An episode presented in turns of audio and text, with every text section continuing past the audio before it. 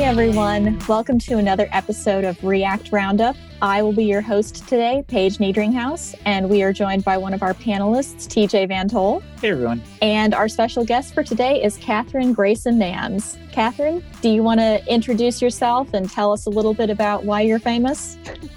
Absolutely. First off, thank you so much for having me. I'm super excited to be here. I'm a senior front end engineer at ThreatConnect, and I'm here today to talk about component libraries that's been kind of my jam recently, a place that I've really enjoyed kind of working, getting to combine some of the skills from my design background with some of the like technical aspects of being a front end engineer. And it's kind of been a, a niche I've found that I've really enjoyed and gotten the chance to give a couple talks on and build a couple libraries at a couple different companies now. And yeah, excited to share. Leveling up is important. I spend at least an hour every day learning ways I can improve my business or take a break and listen to a good book. If you're looking to level up, I recommend you start out with the 12 week year as a system to plan out where you want to end up and how to get the results you want. You can get it free by going to audibletrial.com slash code. That's audibletrial.com slash code. That's that's actually really interesting. I have used a number of component libraries, Bootstrap, Ant Design, Material UI. Mm-hmm. How do you actually go about building a library though? That is that seems like a pretty large undertaking.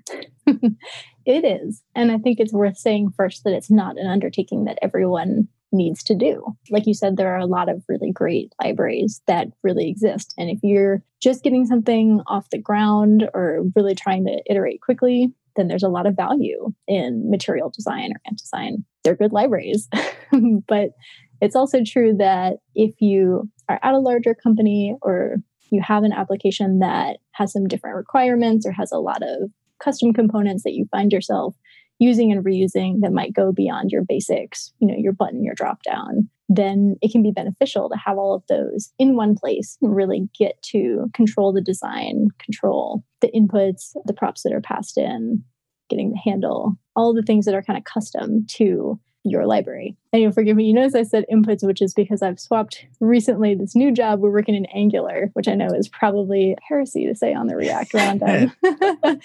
so I'm in this weird place okay. now where I'm using all the React terms when I talk about Angular and now using all the Angular terms when I talk about React, messing up both that actually gets me into question like how deep when like when you say component library right like what specifically are we talking? Because does does this actually get into like react code? Are we talking about just like css and html or does it kind of depend on specifically what you're implementing? At least in my case i'm definitely talking about code. So okay.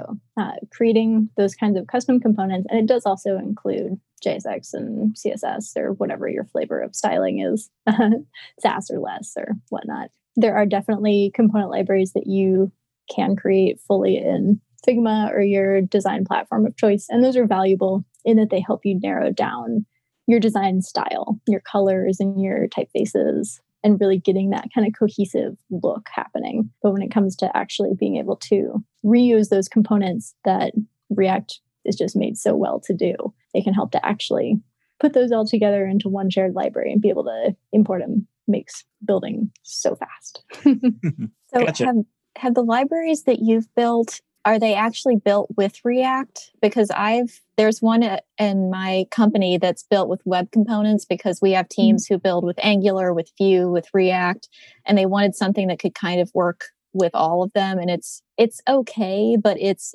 been a little bit painful to implement because it's not actually react code so is yours like is it specific to a particular framework the kinds that you've built yes I've done one in React and I'm currently in the process of doing one in Angular. And I agree. If you're in a situation where some of that stuff needs to be shared across, you gain a little, you lose a little. It's about that kind of compromise. But if you are just working in one framework, then it's nice to be able to have that specificity and really build things in the way that you know exactly how they'll be used. So I'm wondering if you could help paint me a picture of like what using a component library like it well first of all is this like for internal usage or are these things you're like publicly documenting and then then I'm sort of curious like what's the use case like internally like I'm an I'm an employee I need to work on a new app. I need a button. Like, what's my experience like? Is it like using like a material or ant design button, or is it a little bit different? What do I install? I'm, I'm sort of curious about that sort of stuff. Yep, for sure. To the first part, whether it's something you want to share publicly or not, kind of depends on the company. I know that that's super common now, that idea of like, oh, we'll make it and we'll open source it and then everyone can use our components, which is one of those things that I think honestly is nicer in theory than in practice. the idea of sharing your wonderful work with everyone and contributing to the design world sounds great but you actually give yourself just a whole ton of, of upkeep and new variables to consider when you're not just building for your own company in the limited use case that you have probably a stronger understanding of, right? So you then end up in this situation where you're like, well, we know that we're going to use our component this way, but what if someone else wants to use it in some other way? So you broaden things and you end up kind of creating, I think, less specific and useful components because you're catering to a potential audience that you don't really know if you have yet. So I would say if you if you have a library and you, you want to eventually go back and open source it, and especially if you're working somewhere, you know, real big, you hear about kind of the, you know, the Airbnbs of the world or whatever that share theirs. But not to not to sound dismissive, but I'm not sure every company needs to share theirs. I think it's a huge accomplishment and a, a great thing in and of itself to build something for your company that suits the needs that you have and it doesn't it doesn't need to be global honestly yeah it's actually some interesting points i didn't consider because i mean the whole idea behind doing this is you're customizing something more than what you'd find on the general web so i could totally see conversations of well we want to bring our logo into this component but oh wait this is like for the open web and what if they don't want our logo now we have to make this generic and it seems like you get yourself in the more complexity than you cared for, concerns that aren't specific to your company right away. Yeah, I will also say at my last company, we didn't share our code publicly, so it was not open source and that other people could use our library. But we had shared it publicly so that you could go look it up online. And you could go look at all of our components and like see the styles. And that helped us when working with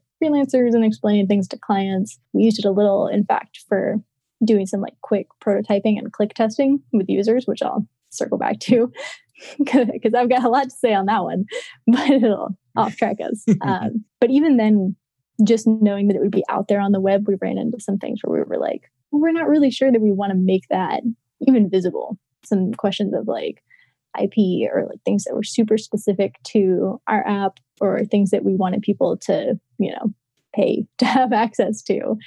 be like, well, are we, are we giving too much away? Are we showing too much? You kind of start to to walk that line. I think in addition to that fear of generalizing your components, we ended up solving it there by basically creating two versions of the library, like a public and a private. So the version that we actually put out that you can type in the URL and see does not include some of the more private and specific components that we wanted in the library for developer use, but didn't want to be on the on the global stage, basically. Gotcha. It's really interesting. So, one thing that you mentioned towards the beginning was when you got to a point of components having very specific functionalities that you know generally you couldn't find in like a, an existing library. So can you give some examples of what that kind of functionality might be that you would that you encountered that you're like we just we need to build this ourselves because nobody else really does something like this currently yeah i found a lot of those to be again kind of specific to what your company does and what you're building. The last company i worked at was a place called Herrmann and they do what's called a thinking assessment which is kind of similar to a Myers Briggs, which they'll hate me saying if they hear this, but uh, where you kind of take an assessment and then it gives you some information back about your thinking preferences and how you tend to problem solve. So less of a personality thing, more of a thinking thing. But in order to share those results, there's kind of a visual language and even just a, an actual technical language that's used. There's a specific set of colors that's used to designate strengths in different areas. Those things were just so specific to what the Herrmann platform needed to communicate, that there's no way it wouldn't make sense for anything like that to be in material design. But at the same way, there were components we were using over and over and over again to show people their strengths, their weaknesses, their dominant, you know, whatnot, the way their profile broke down, their preferred methods of communication, the stuff that came up over and over again within the application that we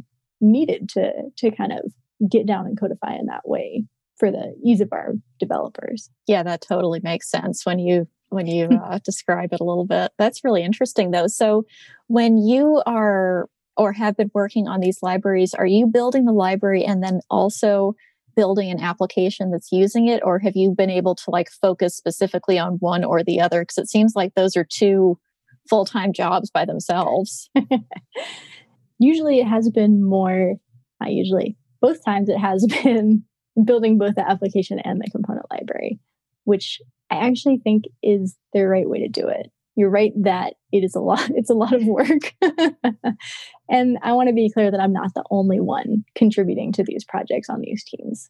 In both cases i've been kind of the project lead and i've gotten the opportunity to kind of shape it and come in with that expertise and say here's how we're going to do it. These are the steps we're going to take. But it would not have been possible without my teammates and the other folks that were equally invested in getting it off the ground and in building components and testing components and filling in that kind of knowledge and expertise that's needed. But kind of circling back, I think it's best to work on both, honestly, because you need to have a feel for how the components are really going to be used and you need to be putting them into use to be able to kind of validate that they are needed. I think there's a lot of times when you start, you kind of think, oh, I need all of these components because, you know, material design has all of these components. Mm-hmm.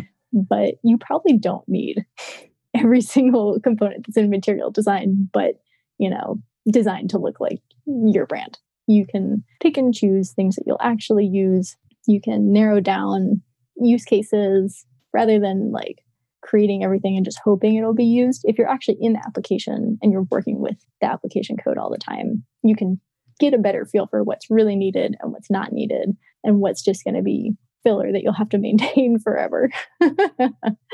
so thinking of the the components and developing side by side with another app so are these components that live like in like their own repo sort of thing? And like is each individual app that your company uses like pulling them in? Or you, is there some other sort of workflow in place no that is how it's been set up in both cases is to have them in their own repo that does kind of come with its own lift that i know worries a lot of people at first because again, when you're starting off, it feels like a huge task to begin with to put together a component library. And then you have to think about, uh, now I have to have this whole other repo and how am I going to bundle these things and how am I going to export and import. Sometimes the easier mode is to just have a subfolder in your application, especially if you've got like a mono repo thing where all of your applications can kind of share that. That can be a really great place to just kind of get your feet wet and to kind of prove the need for a component library and to get other people invested, which is a huge, huge, huge, huge part of the lift. It's just getting other people to see the value and to get on board with the idea. Yeah, I'm actually wondering if you could talk a little bit about like the corporate politics of this because I have to imagine. I think Paige, that's probably where you were maybe going with this too, because like I think all of us on this call sort of get it, right? Because we're coming from this sort of background. But I'm curious if you've had run into problems of trying to get teams like especially in larger companies right you have different teams doing different things like what sort of issues have you run into trying to get everybody to use these components like contribute to them stay consistent and that sort of thing i think the biggest issue is getting everyone on board at first because most companies without kind of realizing it have started to build a library without thinking about building a library. Almost every almost every application i've poked around in has that shared components folder that is a good start. And it's it's where you should look. And if you start seeing that get really really busy then maybe that's a sign that a component library can be a good fit for you. But there's a huge lift in terms of splitting that stuff off right because once you pull those out into their own repo you have to make the decisions in terms of what part of this component needs to stay what of this is really business logic and needs to be in the application versus what's presentational how is the refactoring process going to work? How are we going to handle just getting everything swapped over? That that first step, the first step's a doozy. but what I try to do to get people on board is to really focus on the outcomes, right? And to kind of be realistic about what that first step is going to be. That you don't go in with delusions of grandeur that we're going to have this set up in a week and then it'll be amazing. That this is going to take some upfront effort and that every small victory kind of along the way is something that we should celebrate. And in the end, we're aiming for this goal. We're aiming to have X number of components in use in the application. And it will help us in these specific ways. And the more you can kind of nail down, we're making a component library because we need visual consistency, or we're making a component library to help us coordinate with the design department, or to help us do user testing, or to help us tackle accessibility issues. Like the more you can set specific goals for your company and use the component library as a path to meet those rather than the component library being the goal in and of itself, the more you'll be able to get people on board with kind of your vision and, and why you're doing it and help them see the value in the the long game. I really like that angle because I think every single company I've ever worked for has had the issue with, oh look, our header looks different in these eight applications in these ways, or what do you know? We're using seven different fonts, or like our like yes. our button. Like there's no consistency. So I like that sort of as an inroad to making the argument is like it's uh, a path to getting there rather than just trying to share things for sharing's sake. Yeah, that's definitely, and in fact, that kind of discrepancy in the UI is one of the first steps I like to take in terms of sitting people down and helping them figure out what components will be valuable to start with. Because again, the best thing you can do is to start to show that value as soon as humanly possible. as soon as you can start to get that that ROI on your library, then the more people will be invested and it kind of snowballs. And that's the effect that you want. I like to encourage people to sit down and run basically a UI audit on their application and to go through and take screenshots of all the different headers and all the different buttons and all the different drop downs. Because when you see all of those in one document next to each other, it's usually enough for people to go, oh, okay, yeah, I see what you mean. Maybe we do have a problem. Uh, That's what I was going to ask is how how would you go about doing a UI audit if you if you're you've never done one before because I have not. So I'd be interested to learn like what are the steps for that. So credit where credit is due. The idea of a UI audit is Brad Frost's. Okay. So I want to throw that out there. He's got some really good resources on running one. But the way that I like to do it is to basically almost make it like a game. Set some time aside and kind of make some different categories in like a shared board, like a Miro board or, you know, a Google Slides doc be like, all right, here's the page for headers, here's the page for buttons. You're going to go on a scavenger hunt in our application and take pictures or screenshots of every single one that you find. And it ends up being, it's kind of a fun thing because you go and everyone's yakking while you do it.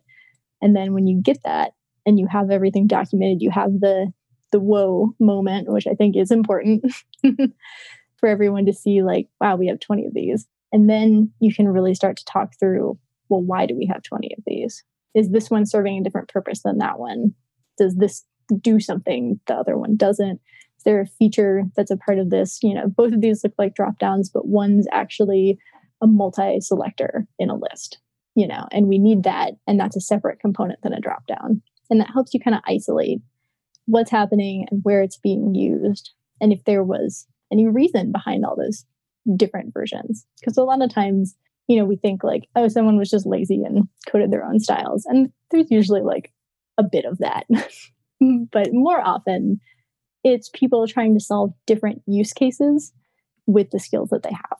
So they see a button and they're like, oh, this button is almost the same, but I actually also need it to do something else when it's clicked. So you end up with a button that looks a little different because they took a button, but then they tweaked it because it had to do this other thing and then you end up with 20 buttons.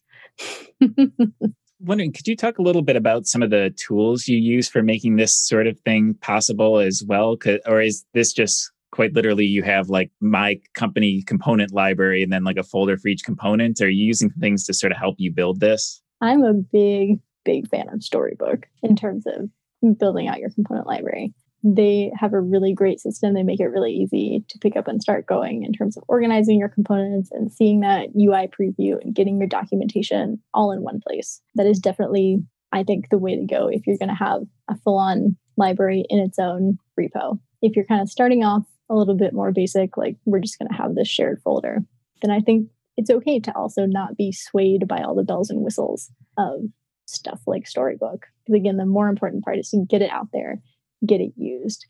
Once you go down, once you go down the rabbit hole of looking for things that you can use in your component library, you're going to find a lot of great stuff because there's a lot of great stuff out there in terms of right not just storybook but all the add-ons that you can add to it all the ways that you can customize it whatever you want to use to output are you using Rollup or using this or what icon set are you using and it's it can escalate so fast and i think a lot of people get mired in that like swamp of too many choices. I'm gonna trademark that. The swamp of too many choices. that is a legitimate thing for sure. Just see if that domain's available. That's what I need. another another side project domain to sit. so Kathryn, how do you how do you deal with either requests like people need specific components that your team hasn't built or you have an open source project and people are contributing like how do you manage that part of it and getting people to contribute and then helping manage the contributions to make sure that they you know meet the requirements and are going to be useful to more than just one person who built it and stuff like that? I think in terms of getting people in it can help. Because i've been doing these in a corporate setting and not in an open source setting i have had the benefit of less optional participation. As maybe the nice way to say it. If you decide as a team that this is your goal and you have whoever's leading the team on board with your idea, then it's just a project like any other project. It might not be everyone's favorite. I've built features that are not my favorite, and it's just part of your job. I think what's important is to not look at the component library. If you decide to do it, then it's not a side project. It's not an offshoot or a pie in the sky. One day we'll get back around to this thing that you can keep backburnering. It's a project like everything else that you're running right now. It has a different user base, but it's a project all the same. And so I really advocate for building it into your sprints in the same way that you would build any normal project work. Break it down, estimate it, throw it in the sprint, assign it to someone. It's just work. the fact that it's internal work shouldn't change that, you know? Yeah, I'm curious. Do you run into struggles where, because I could totally see some project, they need some new component, and the quote unquote right way to do it would be to build it into the component library. Mm-hmm. But the faster way to do it, whether it's for deadlines or for whatever reason, is just to like, let's just toss it in there and go with it. Do you find you run into that struggle a lot? Sometimes. And I think it is also okay to just throw it into the app and circle back to it. You just need to document that. And again, that needs to be its own story that comes up in your next sprint. And you can't backburner it forever. If it really is like a, we have to get this out, build it. You can always come back and pull it out into the library later and refactor. But usually the idea that you're giving your future self more work is enough to dissuade folks from from doing it that way unless it's a real emergency because who likes to do manufacturing work. Probably some people, not me. but I think the better way, the ideal way to handle that is to actually just estimate that story component building work. Sorry, let me try that again. The better way to do that is to just estimate that component work into the larger story. So if you're saying, we need to build this feature and we know this feature will include a component that should realistically be in our library, then building that component, putting it in the library is part of building that feature. And so when you look at it, you don't say like, well, you might have to add a couple of points to to get the component library work accounted for. But the other truth is that once you've got your component library up and going, the overhead of adding new components and putting them into the application is really, really small. You're building it in the same way you were going to have to build the feature anyway. You're just building it in a different repo and adding an import statement. Better to, I think, knock it out and then give yourself work down the road. Doesn't save you as much time as you think it would. Hey, folks, this is Charles Max Wood, and I just launched my book, The Max Coder's Guide to Finding Your Dream Developer Job. It's up on Amazon. We self published it. I would love your support. If you want to go check it out, you can find it there The Max Coder's Guide to Finding Your Dream Developer Job. Have a good one. Max out.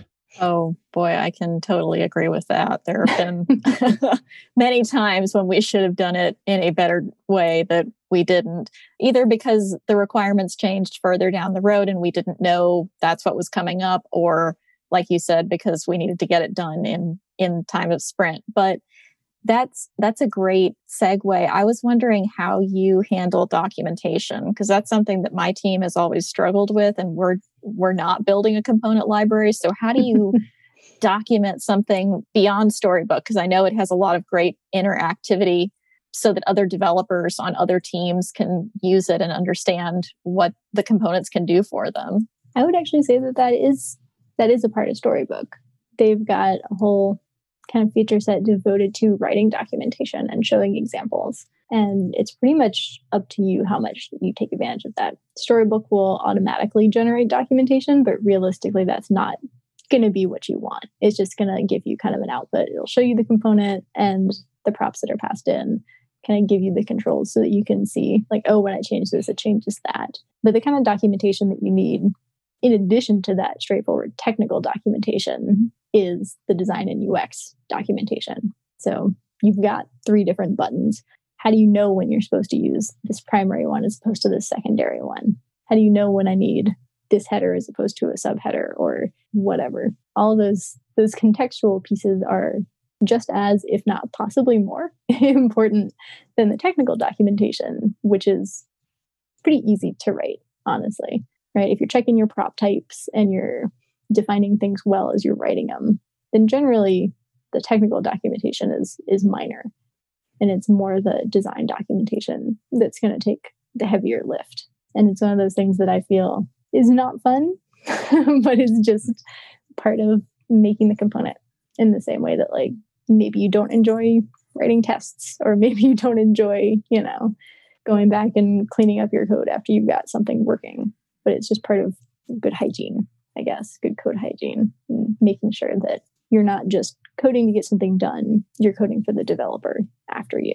With that in mind, when you so I, I like the bit you said about the the contextual, the UX sort of background.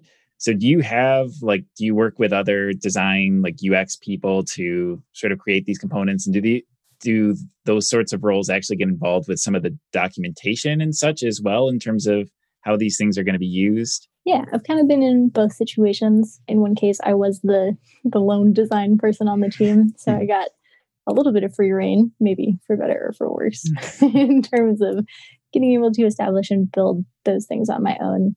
In my current position, I'm lucky to be working in a team that has multiple other designers in it. So we get the chance to bounce those ideas back and forth off of each other and really collaborate on making these kinds of components, which is a nice place to be.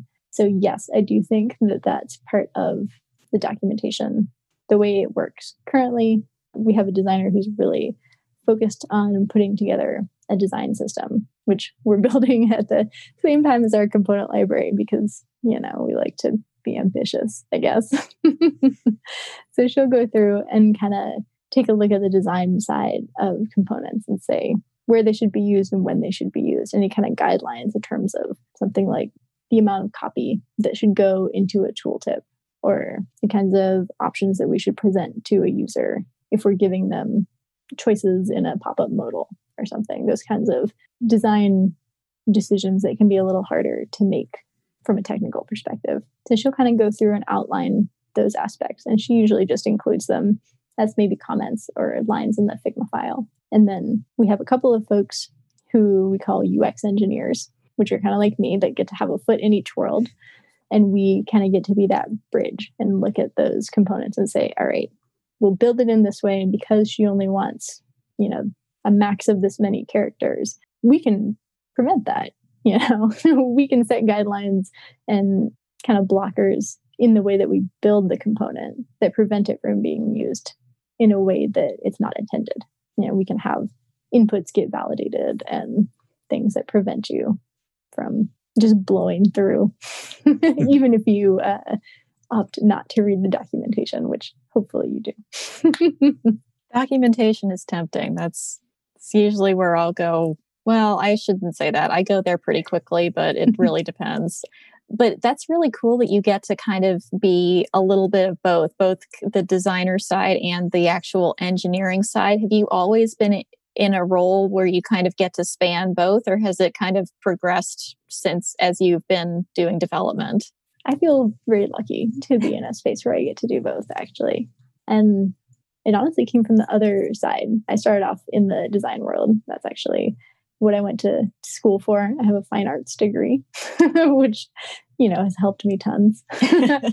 I say sarcastically, but in all sincerity, it really has, in that it's given me that eye for color and design and hierarchy and balance and flow and that kind of edge when it comes to working with clients and understanding what a user wants and what someone's looking for and how to kind of give it to them in a way that will be intuitive and satisfying and hopefully enjoyable to use. So I I started off on that end and have actually been slowly making my way into development because as it turns out it's just more fun.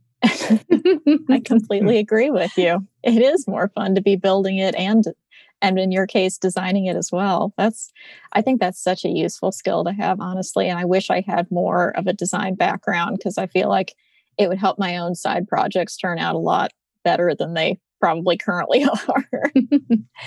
I firmly believe that it's a skill that anyone can learn like anything else i think especially in the arts we're quick to look at something and say well you just have to have the eye or have some kind of innate talent and i think that's a good starting point some people absolutely do, and they'll have that level of native talent just kind of automatically.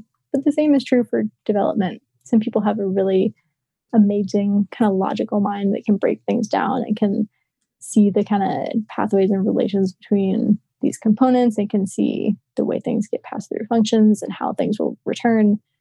I don't have that, but it's a skill that I've been able to cultivate just through doing it and hard work and messing up a lot. I believe the reverse is, is true as well. That if design is something that developers are interested in, then absolutely there are places you can start and skill sets you can learn, and it's it benefits your work at the end of the day. Yeah, I think it's sort of akin to like the the closest example I can think of is like sports. Like there's mm-hmm. some people that naturally, and I see this with my kids, right? Certain people just pick up on things faster yeah. than others. You throw them a ball, they know what to do a little bit better, but anybody can learn it, right? Like it's just a matter of you have to actually put in the time. You can't, and I'm guilty of this too. You dismiss it of like, oh, I could never draw anything, so I'm not even going to try, sort of thing. Like yeah. I said, it's totally a sentiment I'm guilty of too. But um, it's it's totally easy to have that gut reaction. It's far harder to actually put in the time and the effort to try to learn a skill yourself. Absolutely, definitely. I'm in that same camp of like, I'm honestly not a great drawer. My uh, pen and paper skills are are lacking. I suffered through a couple painting and, and similar courses in college so that I can get to the design classes I was interested in. And I don't feel that that my lack of ability to draw much more than a stick figure has actually impeded me much. So I, I, do have one question to bring it bring it back to the component library a little bit. I'm curious how you handle, say, like more complex components, right? Because I imagine so you build a button, you build some of these things, like those are something like any web developer can, you know, mm-hmm. do pretty decently. But I imagine there's a complexity level where you're probably not going to write it sort of yourself from scratch. Like I'm thinking like date picker, or like you can even go crazier than that, right? You can go into like charts and graphs and grids tables. and that sort of thing. Ta- yeah, tables, exactly. so I'm curious if there's a line where like you would say, like, okay, this is too complex. And then at that point, would you like wrap some ex- like other library out there and sort of like christen that as like this is the standard solution we use for this? Or would you just leave that up to like individual apps? I'm curious how you'd handle that sort of scenario. Yeah i think it really needs to be kind of a breakdown of what again what you need that might be different. I think there's no value in reinventing the wheel. You know d3 is a great library that exists for charting. There's no need to remake d3 in your component library right and i also think it's totally fair game to import it into your library and customize the bits that you need and make sure that it's only being used in specific ways that reflect the needs of your application, right? And I think that can even be really helpful rather than just giving someone free reign. Like, we use this charting library. Here's 20 million charts that you can choose from, 20 million different ways that you can present the same data. The component library can help you narrow that down and say, okay, in this case, we use a bar graph in this case, we use a pie chart. And it kind of removes that mental lift, I guess, which would really be tangent. I think that would really be the primary benefit of a component library. If I had to like really sum it up, give you the elevator pitch on why you should make one, it's that it removes so much of that design, like decision making fatigue that you do over and over in terms of do I need this? Does it need to look this way? What styles does it need? What's the best solution for this? You can make that decision once and then pull that component over and over and over again and know that it's been thoughtfully created and yeah, you I, can just trust that it's the right choice. that's a good point because it's if you just tell a bunch of people, yeah, go Google React chart and see what happens, right? You're gonna yeah. everybody's gonna come back with wildly different ideas of what to do, and you'll end up with the same situation as the header, right? Everybody's got different ideas for what's best and what we're using, and it, it'll be chaos. Yep. No, there's just as much value. In my last place, we had no real illustrator on the team and no real person whose passion was making icons. So we chose an icon set and we built it into the component library. And we said, this is what we use. If you're building components, if you're using it elsewhere, we use, in that case, font awesome, you know, and that that narrows down that feeling of I need to go find something or having icons from 20 different sets scattered across the application. Yeah, it's done. You don't have to think about it. if taking that approach, do you run into any issues like getting dependencies to match up? Like, so I'm imagining you have like five apps using your component library, right? And you're like, oh, app one needs a new version of font awesome. Then does that sort of imply then the net, so then the other four apps, right, when they go to upgrade, they're going to need to pick up the new version. Has and I could see that going both ways. That's kind of what I'm curious. Like I could see that being like a forcing function of keeping people up to date on dependencies, but I could also see it being like a blocker, like oh, we need to update something, but we don't want to have to test the new font awesome version for everything too. So I'm curious what your experience has been with that. Yeah, it can definitely be a little bit of a roadblocker. I'm maybe lucky that I haven't quite been in a situation where I have to manage five. I think the most I've done is two or three different applications pulling from the same component library. And it was a real motivator for us to keep everything as up to date as possible. But it did also mean that there were some things that we didn't update in the library because we didn't want to mess things up in the application. And there was a little bit, I think it's honestly just the same way that you judge whether you need the update in the application itself. You look at it and you say, what does it offer? Are there features that are in this release that are really important for us that make the effort of, you know, jumping up a version or, you know, five or 10 worth it? And eventually you get to the point where you need to and it's important and you make the time and you make it happen. But it's really just a question of, yeah, version management in the same way that you version manage every other dependency, I think, in your app. it just kind of has that trickle down effect, like you talked about. You're really, you're really doing version management in two apps. yeah. But I think the decision making progress process in terms of when do I do it? Is it worth it? Is more or less the same. So you've talked about some really interesting stuff that you're doing at work. Is there anything that you're working on on the side that is equally exciting to you? I find it equally exciting. Let's see if anyone else does. Actually, in the process of building a web application called BubbleUp that's intended to help COVID 19 social bubbles coordinate their kind of activities and share information with each other. So the hope is that, you know, in an ideal situation, you say that people in your your bubble or your pod or your quarantine whatever you're calling it don't ever interact with people outside of that but the reality of that is much more complicated in that there will always be exceptions that come up and rather than pretending they don't happen i'd love to be able to build those into the planning process as a realistic way for people to still be able to meet up and do so safely and do so honestly and kind of put all of that communication into one hub. So that's my current that's my current work in progress. I'm hoping for an end of year launch on that. So. so is there like beta test going on right now? Or are you looking for help like as an open source type of project? It's currently a bit of a one man show. I am definitely open to folks that would would like to help if they're interested i have a user survey up right now trying to get a feel for what features are important to people, making sure that we prioritize development in that way. You can find that at bubbleupapp.com. There's also a waitlist, a mailing list that you can join, and we'll keep folks informed when we are ready to start doing some beta testing, when we're ready to start doing some some just kind of general user click testing, the UX person in me won't launch an app without that. and of course, when we release properly. That's awesome. That's such a I mean, not only such a good side project to to learn in, but also such a potentially useful one. Are you are you building it with React? I am building it in React. the yeah. major question. no, I've definitely the job I'm in now is in Angular, but I think my my heart will always be with React personally. I started off in Angular and I am much happier building almost exclusively in React. So I I feel you. At the end of the day, they're all just tools in the toolbox, but I think it's also totally fair to have favorites. Curious too, do you find like the, the React to me, like, because you built component libraries in both as well, right? Are there any differences mm-hmm. like specific to component building that make you prefer one or the other? Hmm, that's interesting. I'm not sure. I'm trying to think through. React seems a little bit more intrinsically built to kind of handle that component style breakdown. Angular does too, so it's definitely not, you know, a roadblock.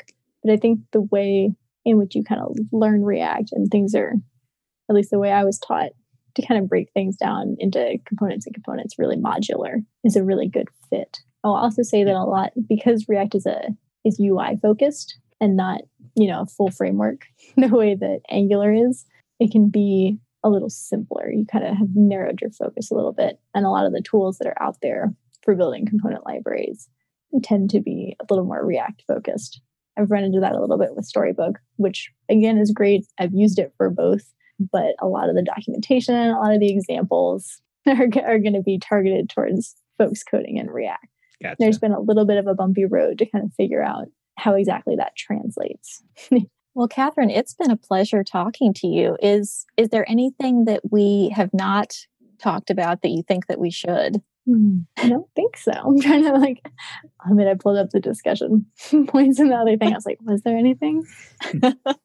I don't think so. I feel like I could talk about component libraries for hours, but I doubt that's what you want. so, no, I think this has really been interesting. It kind of makes me want to revisit my own team's decision to mm-hmm. use Ant, but oh man, we're we're already really committed to it, so I probably shouldn't open that can of worms. I don't know. It's a fun can. so if people want to get in touch with you or learn more about you, how where can they find you? You can visit my personal website, kgrayson.com. I am also on Twitter, perhaps two on Twitter. also at Kathryn Grayson. Those are probably the best ways. awesome. Back when functional programming was making its resurgence, I found it really interesting that a lot of people were moving over there and it almost felt like it was on hype. And I didn't really understand the power of functional programming until I learned Elixir. Elixir is a functional programming language. It's built on the Erlang virtual machine, and it really does some interesting things and makes you build apps in a different way. But what's really fascinating about it is the speed of the applications, the ability to distribute work easily, and just how it manages the functional programming and all of the nice things about it so that you don't have to worry about side mm-hmm. effects and a lot of the other things that come out of functional programming. Plus, pattern matching in Elixir is a killer feature. If you're looking for a new language that you want to learn that is going to make a difference for you and give you the opportunity to challenge some of your thinking and find a new way of doing it, Elixir is a great way to go. And we have a podcast now on Elixir called Elixir Mix, and you can find that at elixirmix.com. Okay, so now it's time to move into our picks for the show. And this is when we talk about cool websites we've found, things we've been using, TV shows we've been watching, really anything. So, TJ, would you like to start us off this week? Sure. So, I've been, I've had an app recommended to me called Strava. I don't know if either of you have heard this before, but it's, it's almost like, like almost like a social network for like exercise things like runs and bikes and stuff like that. And I am far from like an elite athlete. Like I get my bike out twice a week. So, and I consider that a victory.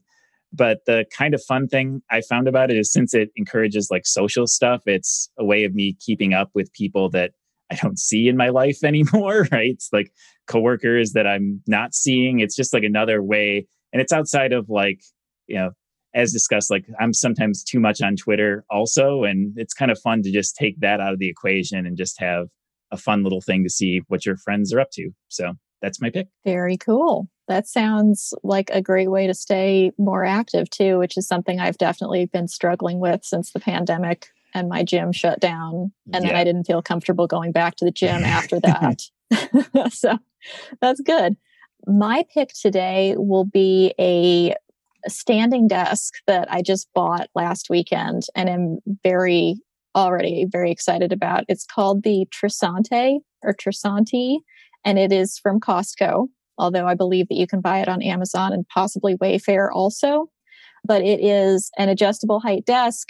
It is a powered one. So you just, it's got like three different settings that you can preset for you know, however, whatever your preferred height of working is. It's been really, really cool so far. And it's, it was only $300, which is way less expensive than most of the other powered or unpowered desks I've seen. So I am a big fan of it and I would highly recommend it. It's not too large, it's not too small.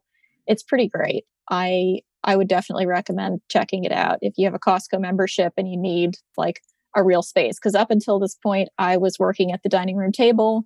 And after seven months of that, it seemed like it was mm-hmm. probably a, an investment worth my time. so that's going to be my pick for today. Kathryn, do you have any picks? I know this is a little last minute for you. My pick would be Notion, which is probably a familiar platform for for some folks but just in case you're one of the two people that hasn't ever heard of it as someone who is currently managing my own personal life and building an app and building a component library, 20 million other things.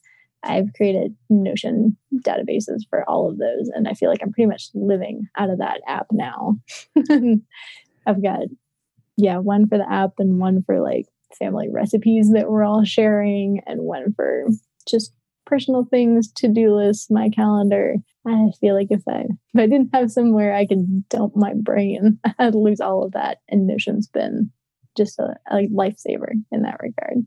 Yeah, I'm one of the two people that hadn't heard of it, so maybe the other person is listening here. I'll, I'll, have to check this out because I'm currently my uh, my life revolves around one single text file that I keep on my laptop, which I mean works better than you might think, but it, it doesn't scale the greatest. I was gonna say that just gave me a little bit of anxiety just hearing about it's okay. I have sections to it. They're like it's it's not pure chaos. Mine's more of the disorganized. I have some notes on my phone. I have some notes on my laptop. I've got a Google Doc. I've got Google Keep. I've I've got stuff everywhere, but no centralized system for where anything goes. Really. Can I make a second pick actually? Because that prompted a, a yeah. Something I recently picked up is a product called Rocketbook and it's basically a reusable notebook. You can draw on it. You've got special pens. It actually feels a lot like paper versus some of the ones that feel like dry erase.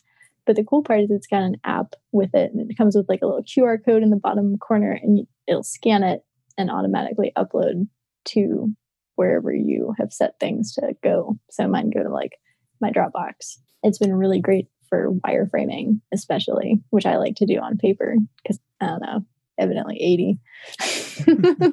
so I could draw everything out on paper first and then upload it.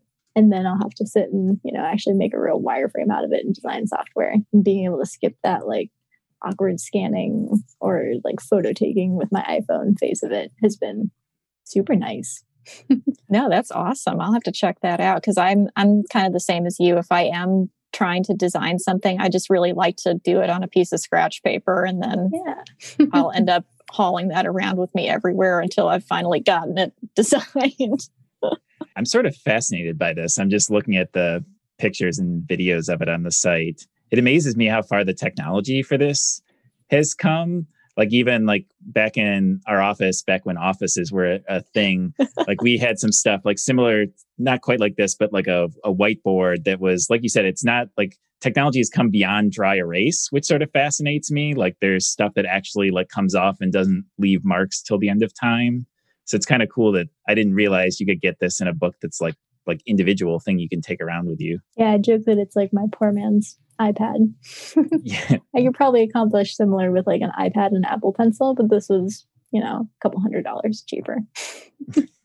it seems like it'd be a lot less distracting as well because the iPad is as bad yeah. as my phone, honestly. That's true. And you do get that feeling of drawing on paper instead of drawing on a screen, which again, I know I sound like very old fashioned, but it does make a difference, I think. totally. Well, Kathryn, thanks again for for having us on. It's been a real pleasure to talk to you today. thanks very much for inviting me. Had a great time. Alrighty, so we've talked about how to get in touch with you. So I guess we will see everybody on the next episode of React Round Up. Bandwidth for this segment is provided by CacheFly, the world's fastest CDN. Deliver your content fast with CacheFly. Visit C A C H E F L Y dot com to learn more.